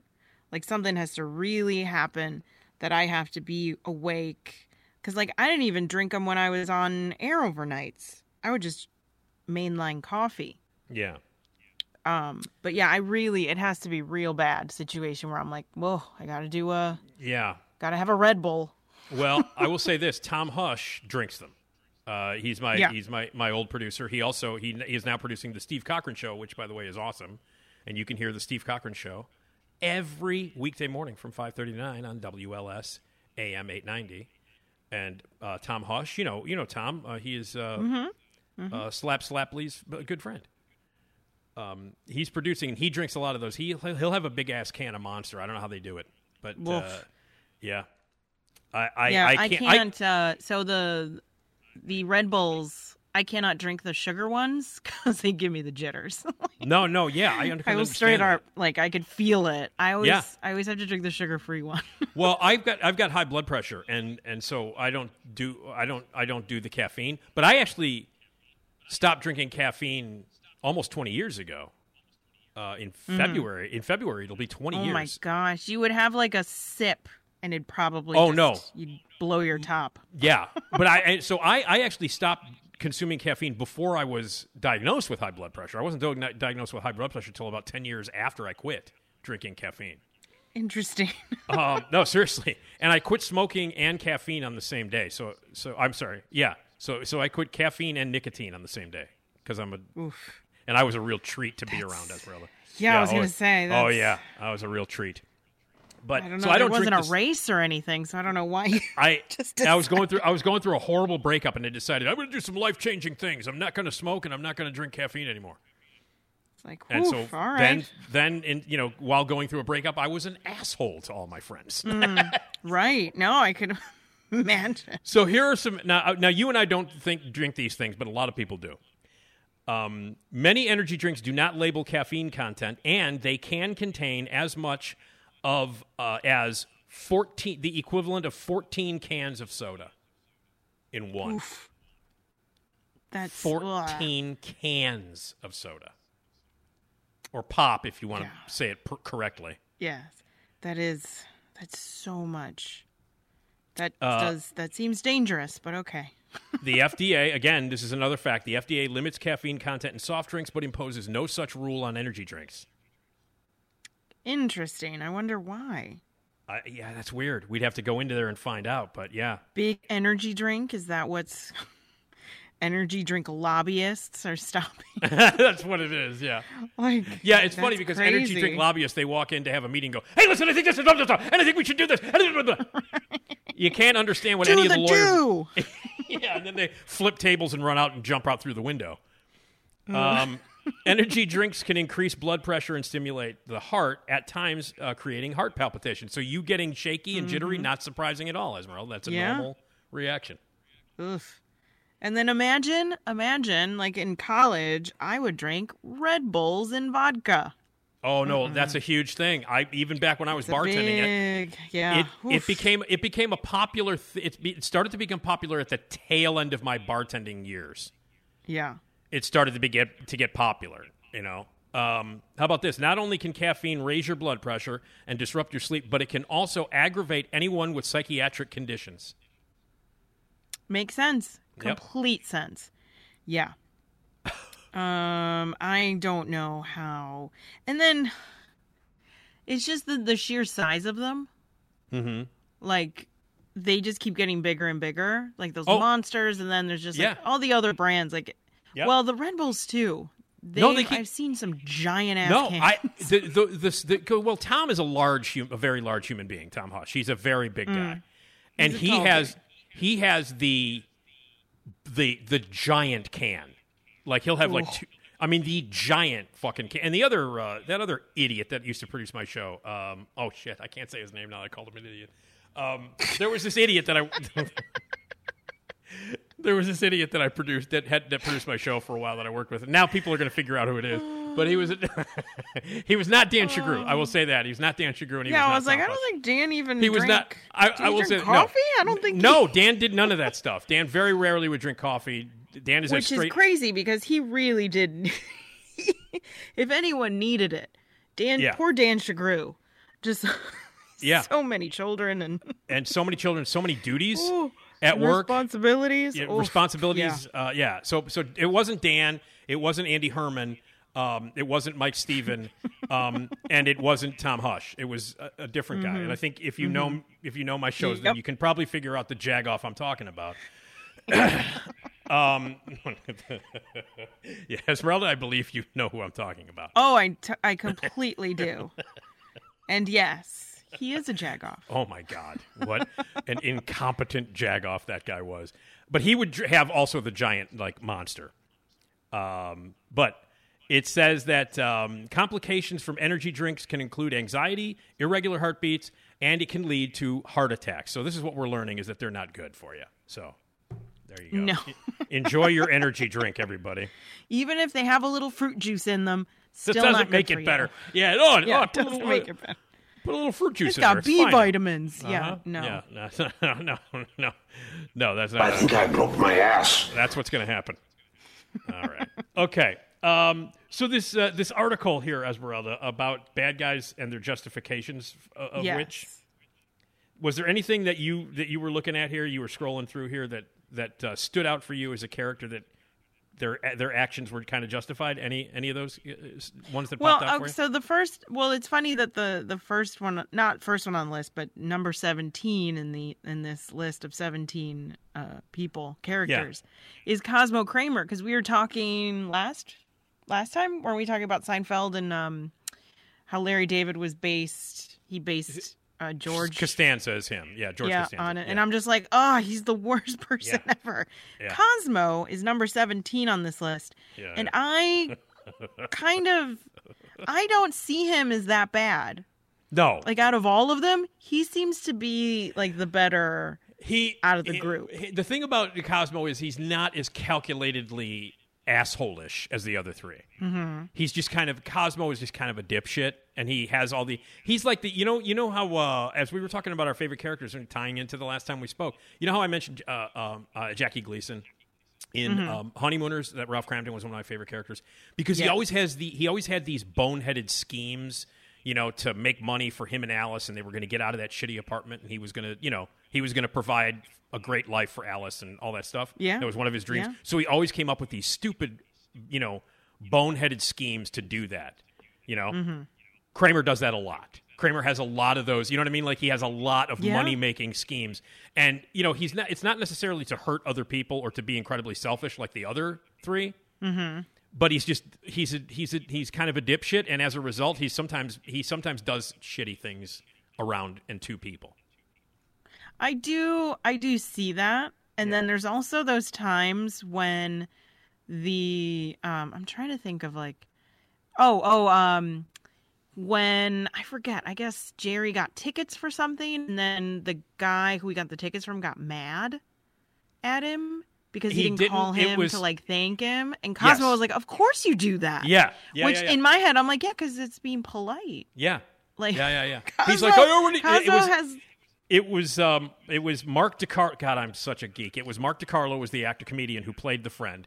They got him Yes. tickets. They got him tickets to the hockey game. The Rangers were in the playoffs, and they were playing Yes. the Devils. The Devils. That's when. Uh, that's when um, Putty Putty was the face painter, Oh and he God, he, he painted his face as the Oh. Devils.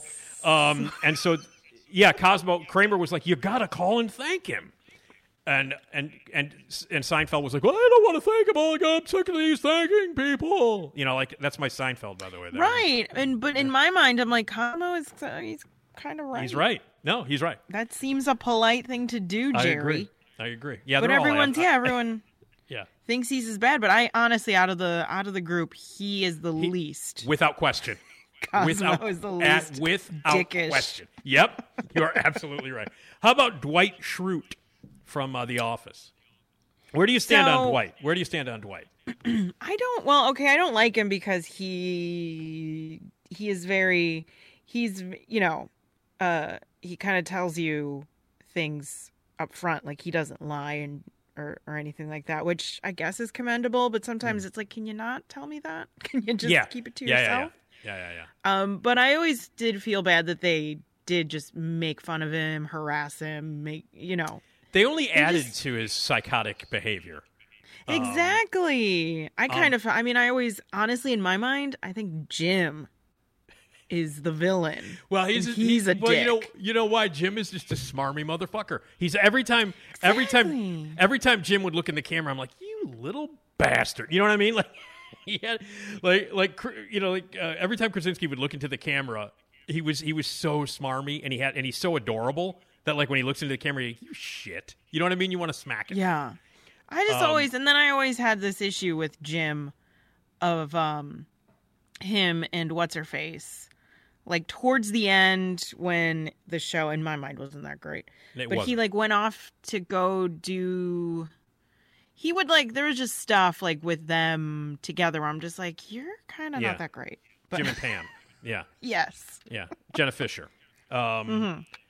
Well, here's what they say. They say, despite clearly being on the spectrum, uh, Dwight is constantly Oh, for sure, harassed, yeah. belittled, pranked, and talked down to by his coworker Jim for the crimes of being really serious about his work. He wouldn't be so wound up if Jim would just leave the poor farmer alone. That's absolutely true.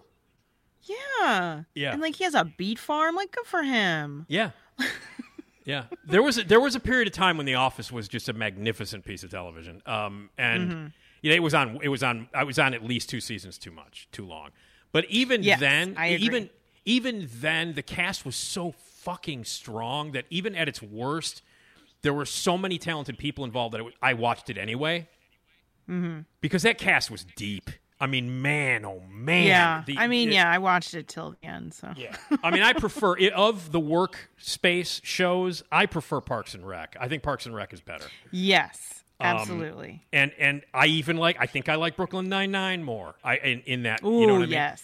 Um, yes, yes, yes. So of the of that trio of Michael Schur Office, you know, related comedies, Mm-hmm. I think my favorite my favorite is Parks and Rec, and second is is Brooklyn. Is Brooklyn Nine Nine.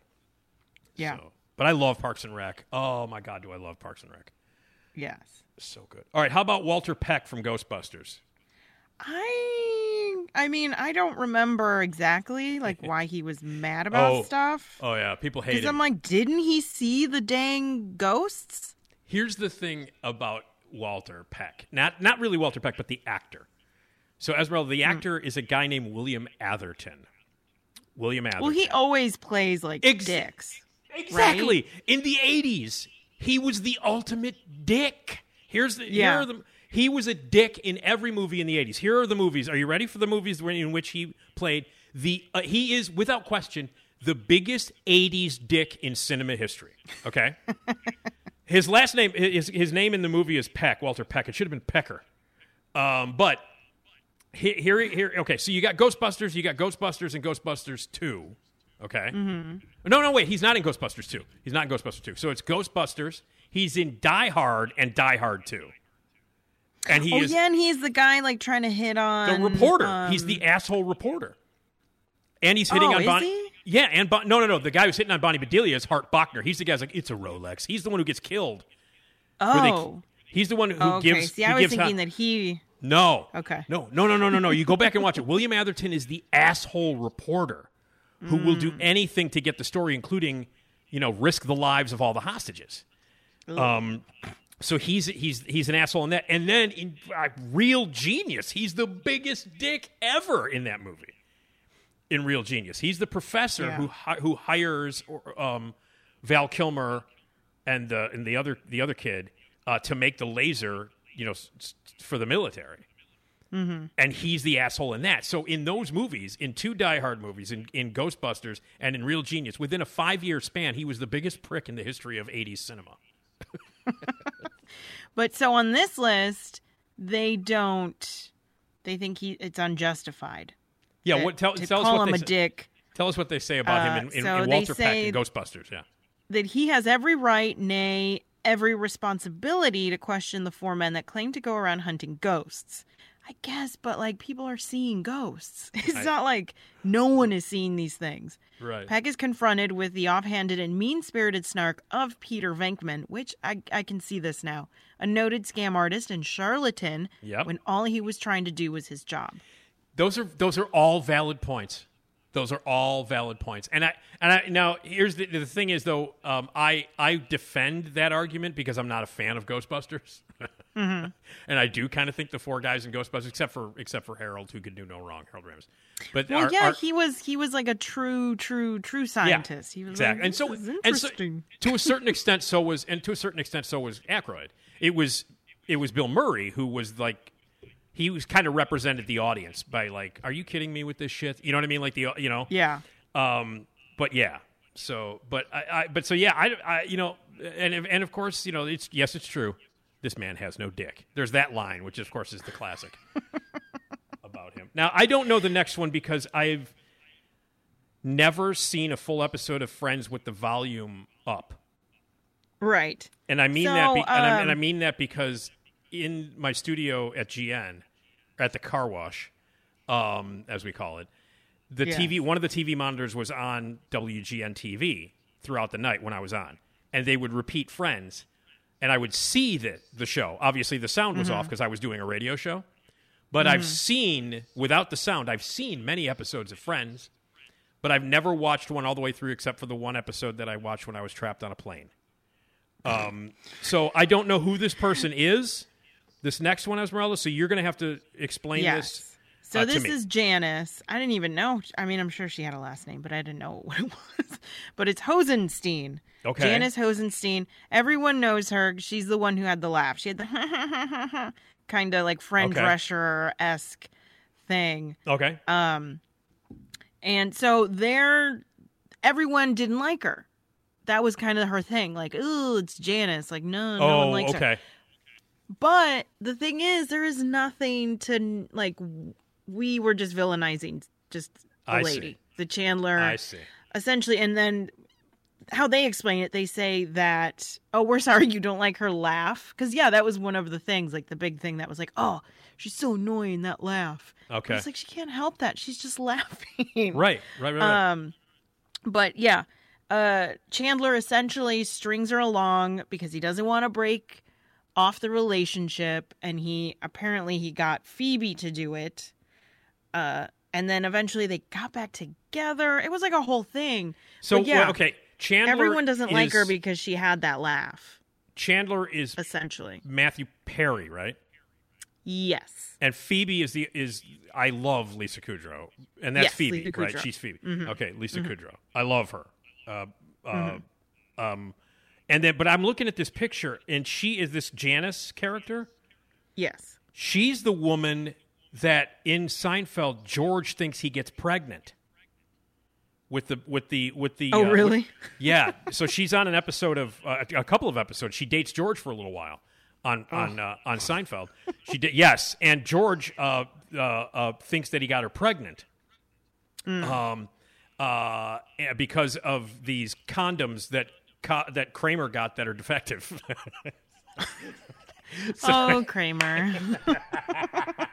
it all goes back again. It's all full circle at this point. You're right. Um, and uh, so yeah, so he's so he thinks that he got her pregnant. They dated and they they slept together on the first date. She was like, it was the, the the episode was called the Fix Up, Mm-hmm. uh, and it was because uh, she was friends. The girl who played this Janice Hosenstein, Mm-hmm. uh, she was friends with Elaine in the episode.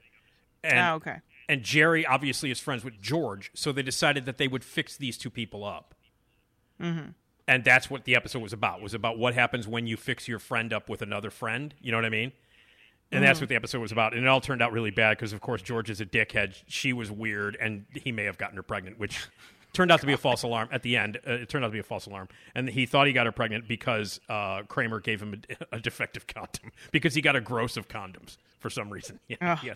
He walked in with like he walked in with like a giant bag of condoms. Go ahead, take some, Kramer. so, but okay, so she they, peop she was she was a villainess. Why? Because she laughed. That's it. Yeah, because she had a weird, she had that annoying laugh. Yeah. Um, and she, I guess she did seem clingy, but I mean, Chandler was a like that man had issues. Uh, Yeah. So He was really, snar- he was snarky Chandler's guy, fault. right? Wasn't Chandler He smart? was very smart-ass, snarky, but then guy? also, yeah, he was very snarky. But then also, how they put it, like he wouldn't break it off. Like there was a whole episode arc where he's just like he's still with her and he can't do he can't break it off. Like he's trying to, I think, but then he's never. Yeah, they say in the article because he was too chicken shit to break it off. So it's really he's the bad so guy. he had he, he had Lisa Kudrow do it. So Lisa Kudrow broke up with him. yes. Oh my Mhm. god. Okay. Yep. See, Mm. Uh-huh. All right. poor Janice. Yeah. I feel All bad right. for her. So villains that aren't that bad. How about Jar Jar Binks? I don't understand. I wouldn't see him as like a villain, like Oh, a well, bad guy in any way. I understand that people hate People hate him. hate Jar Jar See, Binks. see I'm I, just I like- hate I hated him too, but not more than anything else in those fucking movies. You know Right. I mean, it just was felt yeah. It's that thing where you like you feel bad. I just feel Yeah. bad for Jar Jar Binks. Because nobody like again, what did Jar Jar Binks do to you? Like No, poor Jar yeah. Jar Binks is just Well, I- being Jar Jar Binks. I also feel I also feel really bad for the guy who supplied his voice, the actor who did his voice, Mm, because it's like mhm. this guy. You you know, like you bring in your resume, you know, and and you know, director looks at it and it's like, oh shit, you were Jar Jar Binks, get out of here. You know what I mean? You know yeah, you you did that. Yeah, Ah. yeah. It's not his fault. It's fucking George Lucas's fault. He's the asshole who created the character.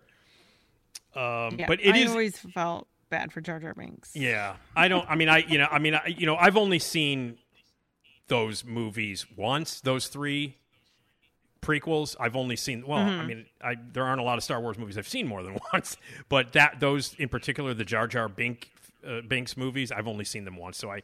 I don't really have anything invested. I didn't care about Star Wars beforehand, so it's not like Jar Jar Binks shit on my childhood because I didn't care about Right. Star Wars. You know what I mean? It was like you ruined Star Wars for me. I hated Star Wars when I walked in, so it was you know. All right, so you feel bad for Jar Jar Binks? I do too. I do, but now I don't understand. I mean, I don't know because well, neither you and I follow Yeah. Star Wars, so I don't know where Jar Jar is right now. Yeah, Like with in the all the other, sto- I don't either because they're not. Well, this Obi Wan thing. Everybody's been watching this new Obi Wan thing. I don't know what the hell. You know, you got you got your Yeah. mandolin, mandolin. Yeah, yeah, mandolin. Not not, not Mandalorian, mandolin. Wow. That's that's the Bruce Hornsby story. Is the man, mandolin rain. Um, um, but all of this stuff, the offshoots and everything, the Jon Favreau, you know, Yeah. uh, uh, universe, the J.J. Abrams universe. I don't know any of it, you know. So I don't know where Jar Jar Binks is now. Maybe somebody can tell us. You can, hey, leave us a voicemail with the Jar Jar Binks update, 773 417 6948 or nickdpodcast at gmail.com. Uh, I don't know where he is now. I don't know, you know. Yeah, because there's like, I keep seeing stuff and I'm not quite sure if they're accurate. Um, but it's like he is now in the Sith.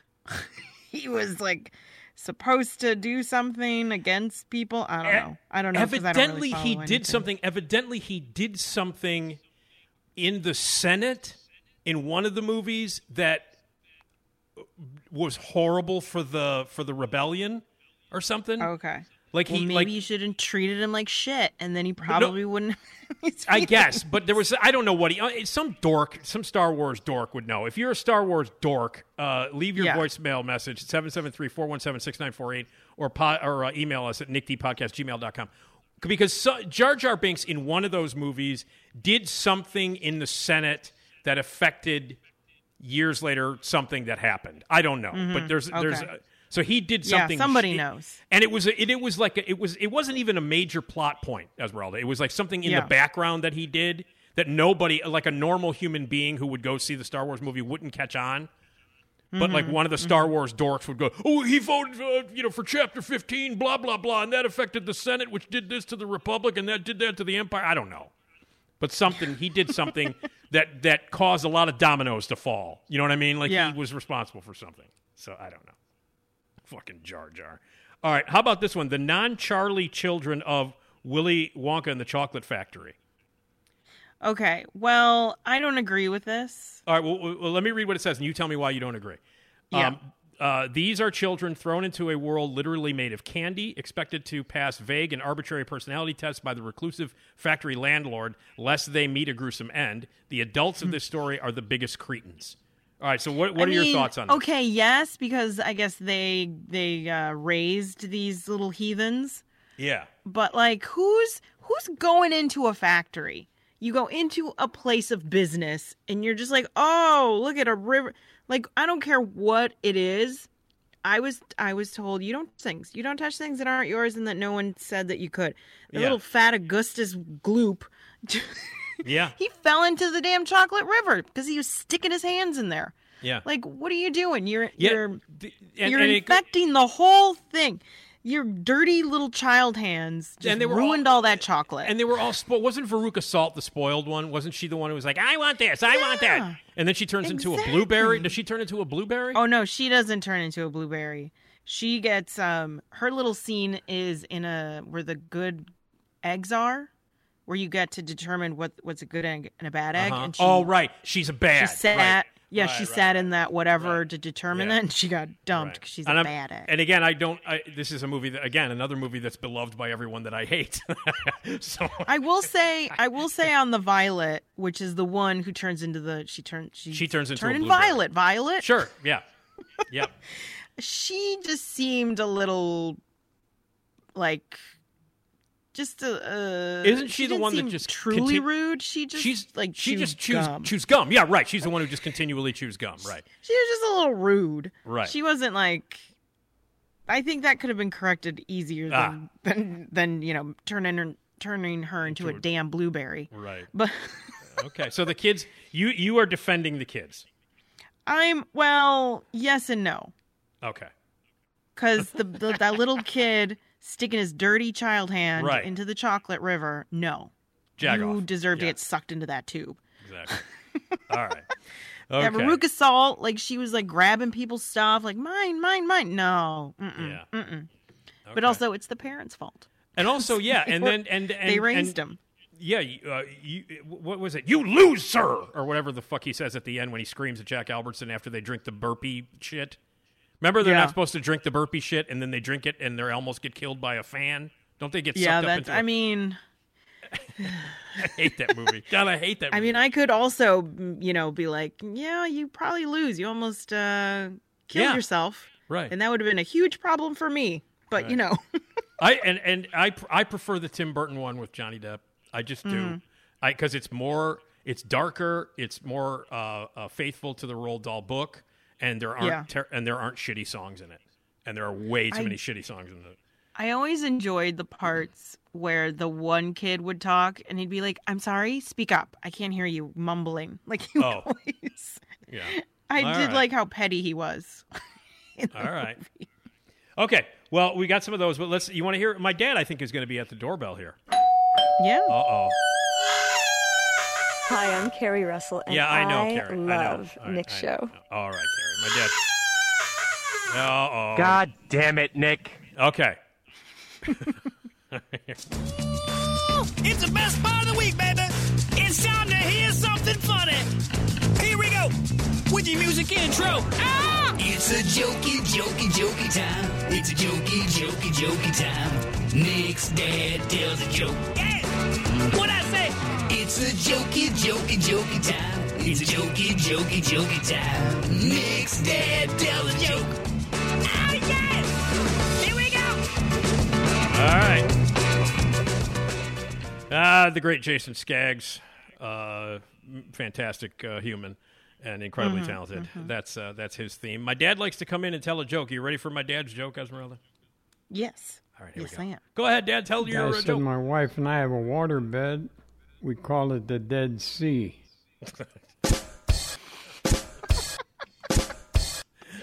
Dang. That was jokey, jokey, jokey time. It was a jokey, jokey, jokey time. Nick's dad told a joke. He'll do it again next. I have no idea why that one struck me as so funny. It's so ridiculous. That's just like, whoa, all right. Jesus Christ. Oh, Dad. Wow. All right, Dad. Thanks for coming. All right. See you later. Hi, I'm Carrie Russell. Yes, Carrie, I, I understand love that. Nick's show. Cat butt gum. Yes. All right. And it's like peppermint cat butt gum. Before we actually taste it, why don't Mhm. you read the seven helpful occasions to chew the cat butt gum? Tell us what they are. Yes. All right. So on the back of this cat butt gum, the seven helpful occasions to Right. chew this gum. Number one, when you suddenly need to change your mood. I can see that. Yes. Okay. Number two, when somebody when somebody yell at you and you don't want to listen. Is that what Uh, number three, if you're that was exactly right. Yeah, because I can't. The font, uh, Esmeralda, I'm so fucking old. The font is too small, and I have my glasses on. I have my I have my I have my cheaters on, and I literally it's too the font is too small. I think this is supposed to be like in cat speak as well. yeah. Maybe. Okay. So yeah. All right. So it's a character. It's like a it's like wacky I cat think. speaking. Okay. This number is three Peter- is this if you Peter are lack of attitude. Uh, okay. Uh, number four, when you need to refuse. Number five, when you want to be picky. Uh huh. Number six, when you want to be selfish. Number Uh-huh. seven, when you definitely want to say, kiss my ass. Wow. So I, the way this sounds is that when we eat this gum, we turn, we get some kind of cat-like attitudes. Right. right. We get we That's turn into what I'm getting. We turn into the unfair generic uh, reputation that cats have. Yes. Okay. So cat butt Which I'm gum. all for it. Let's go. This is from Blue Q's, the letter Q. Blue Q's candy. Okay. Here we go. I'm Well, taking how many how many pieces are you putting in your in your mouth? Uh, just one. Okay. I was going to go with two. Oh, all right. kind of small. All right, here we go. Um, well, right off the bat, I am disappointed. Why? These just look like They look like um, chiclets. Chiclets. Yep. I thought they were going to be cat butts. I thought it was going to be cat. I thought it was going to look like cat poo. Well, no, I thought they were going to look like straight up cat buttholes. Oh yeah, it's called cat butt gum. Yeah. Right? Like, why? I don't get it. Oh, you know what it is? Wait a minute. So disappointing. You know what it is? I'm just remembering, Esmeralda. Hmm. This comes with a little fake cat butt, and it the the this is just the refill. You put this in the in the dispenser, and when you get the cat Mhm. butt gum, it comes out of the cat's butt. So it's supposed to be poop? Yeah, and it doesn't look like poop. It's white, though. It's white and it's shaped like a like a square. I would say that your cat has a, um, some health issues if they're coming out white and square like this. You gotta get your you gotta get your Peter Francis Geraci to the vet as soon as possible. Right? Well, Um, okay, it's peppermint gum. I mean, it's, yeah, peppermint gum. Yeah. This is very disappointing. Don't buy it.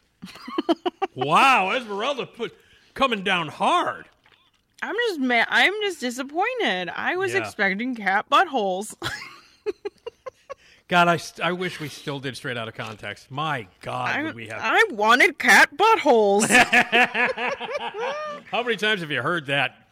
Right. Uh, all right. Well, disappointing. I think we only have one more uh, candy to do, and we will do that on the on Friday. Also on Friday, hey, listen, uh, one of our friends from the uh, Radio Misfits family, two of our friends from the Radio Misfits family are, is gonna, Mm. are going to join me. You ready? Rick Kaempfer and Dave Stern from Minutia Men.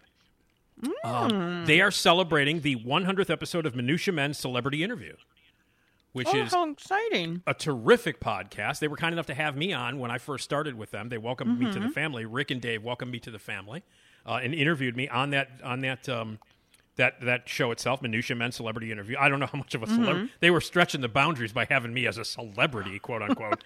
Oh, Uh, come on. Um, you got a you got a whole plaque. I do. I have a um, plaque in the quotes and yeah. movies. That's come right. on. I must. That's right. I forgot. I'm on the I'm on the video box for Cabin Boy. I'm a real fucking Come celebrity. Uh, Have you ever been in anything? Um, I I shot the puck uh, at and I uh, at uh, at the United Center. Uh, See? and I made it. I, sh- I I made both shots. Uh, so that See, was on there TV. you go. That was on TV. So there you go. My legs are in the movie Wildcats. Did I ever tell you that? I'll have to tell you that story. You know the movie No. Wildcats with, with Goldie Hawn, the football where she's Mhm. like a football coach. My legs are in that Mhm. movie. My legs are in that movie. See? I'll tell you that story Don't sometime. don't put yourself down. You are a celebrity. Thank you, Esmeralda. You're the best. All right. Well, anyway, Rick, Rick and Dave from Minutia Men are going to be joining me on Friday. Uh, they're part of the Radio Misfits family. And again, RadioMisfits.com. Check out all the great podcasts. We are available there and every platform uh, available all over the place. Take the time to please rate and review us and give us feedback. Voicemail 773 417 6948. Email nickdpodcast at gmail.com. And if you want to sponsor, if you want to sponsor our show, if you want to be a part of the show and advertise on it, uh, this is a very popular podcast, I'm told, and it is, and you'll reach a lot of people. So get some ads and be a sponsor. Sales at RadioMisfits.com. Sales at RadioMisfits.com. And Esmeralda, thank you. You rule. Um, Thank my- you. Thanks to Dan Fienberg from The Hollywood Reporter for talking TV, and we will talk to you on Friday. Uh, and thank you so much for listening right here on the Radio Misfits Podcast Network.